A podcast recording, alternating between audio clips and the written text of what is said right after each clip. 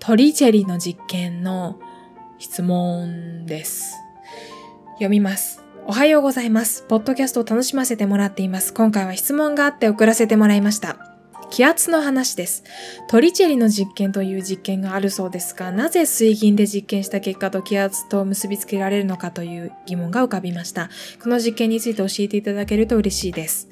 という質問です。ありがとうございます。えー、リスナーの方に覚えている方はいらっしゃいますか？トリチェリの実験ね、私覚えてましたよ。あ、水銀のやつね。水銀の。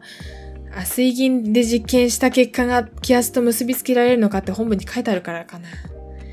あ、あの水銀のやつねって思ったのは、そ、書いてあったな、水銀って まあでもね、あの図が思い浮かべましたから、私。偉いぞと思いました、自分のことを。そんで、えー、トリチェリの実験というのは、水銀をね、えー、試験管というか、細長い、まあ、試験管か。試験管にいっぱいに詰めて、で、詰めたものを用意して、あとは水槽に、まあそれまた水銀をこう貼った水槽を用意するんですよ。で、水銀をいっぱいにした試験管をその水槽、水槽の中の水銀が貼ってある水槽の中にこう立てるんですよね。あまり空気が入んないようにして立てるんです。そしたら、こう、試験管をね、立てた時に、水銀が水銀の水位がどんどんどんどん減っていってあるところで止まるんですよ。76センチだっけ？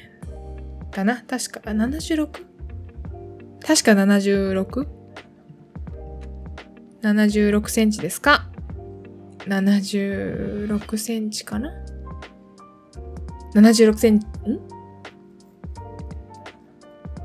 ん ?760 ミリって76センチですよね。合ってるよね。76センチ、760ミリ。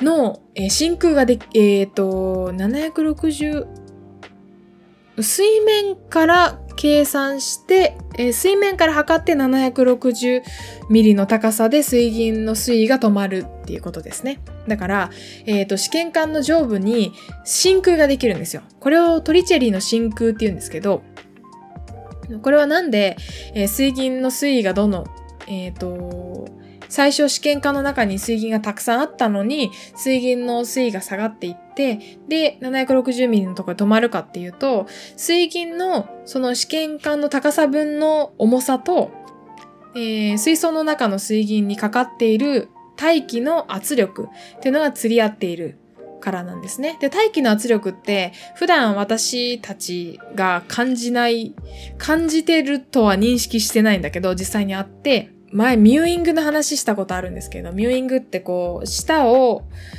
上顎の裏にね、しっかりベターっとつけておく。舌の位置を正しい位置にキープするっていう訓練のことミューイングって言うんですが、で、その時に人間の歯って、えー、大気圧とその下、舌が内側から、え、歯とかを抑える、歯に与える圧力が釣り合ってるみたいなえー、記事を読んだことがあって、で、舌がなくなった時、えー、内側から押さえる力がないから大気圧によって歯がどんどんどんどん内側に行ってしまうみたいな、そういった画像を見たことがあります。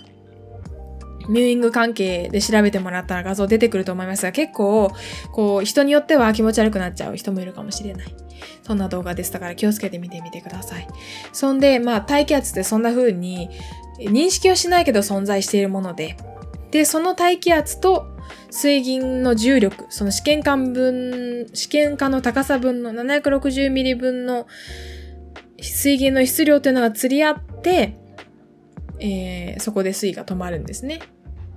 で、えー、水、なぜ水銀なのかっていうんですけど、水銀って、まあ、多分、地球上で液体で存在できるものの中で一番重たい、重たいのかな確かね。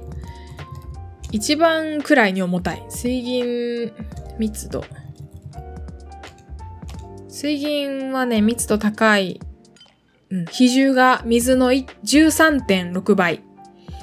で、液体で存在できる物質で比重がとても重たいので、この実験をするときに試験管の長さが1メートルぐらいでいいんだそうです。だけど水でやる場合、その13、13.6倍いるから、そうだよね。そうだよね。13.6倍いるから、だから10 13メートル、14メートルぐらいの試験管が必要になっちゃうわけなんです。で、そうなると、その水銀の試験管の中に入ってる水銀の質量と重さと、えー、水の圧力っていうのは、水の圧力じゃないわ、大気圧、大気の圧力っていうのが釣り合ってるから、だから、その、この実験をトリチェリーがした時に水銀っていうのが一番こう、液体かつ比重が重たい。だから、えっ、と、少しの量でたくさん重力がかかるってことですね。で、ちょっとでいいっていうんで、試験管が短くても実験できるっていうことで水銀が使われたんじゃないかっていう、えー、そういった記事とか実験の動画とかを見つけました。で、それを概要欄に貼っておきます。物理解体新書、物理学解体新書という、えー、サイトと、あとは伝次郎先生の YouTube の面白い実験がありました。このトリチェリの実験を実際にやってみたものと、あとトリチェリの実験を水バージョンでやってみた動画がありましたんで、それをぜひ見てみてください。面白かったです。結構長いけどね。面白かったです。デチロ先生ね、結構サイコパスっぽいところがあるイメージがあるんですが、そういった、昔ね、大好きでしたね。科学の面白さを教えてくれるというんで、とても大好きなデジロ先生のうん、伝次郎先生って何の、何の番組だったっけ？いや、なんか出てたの。ワクワクさんと間違えてるか？私。いや、そんなことはないですね。ちなみに私小さい頃、島次郎が好きでしたね。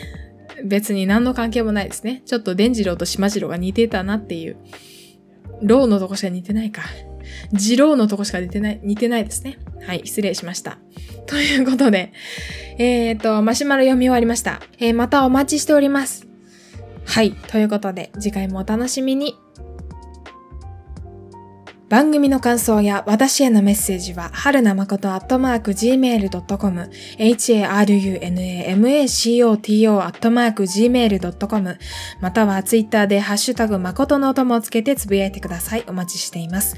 私が友達と宇宙を熱く語るポッドキャスト番組コペテンナイトは、毎週水曜土曜に更新しています。最後までお聴きいただきありがとうございます。次回もお楽しみに。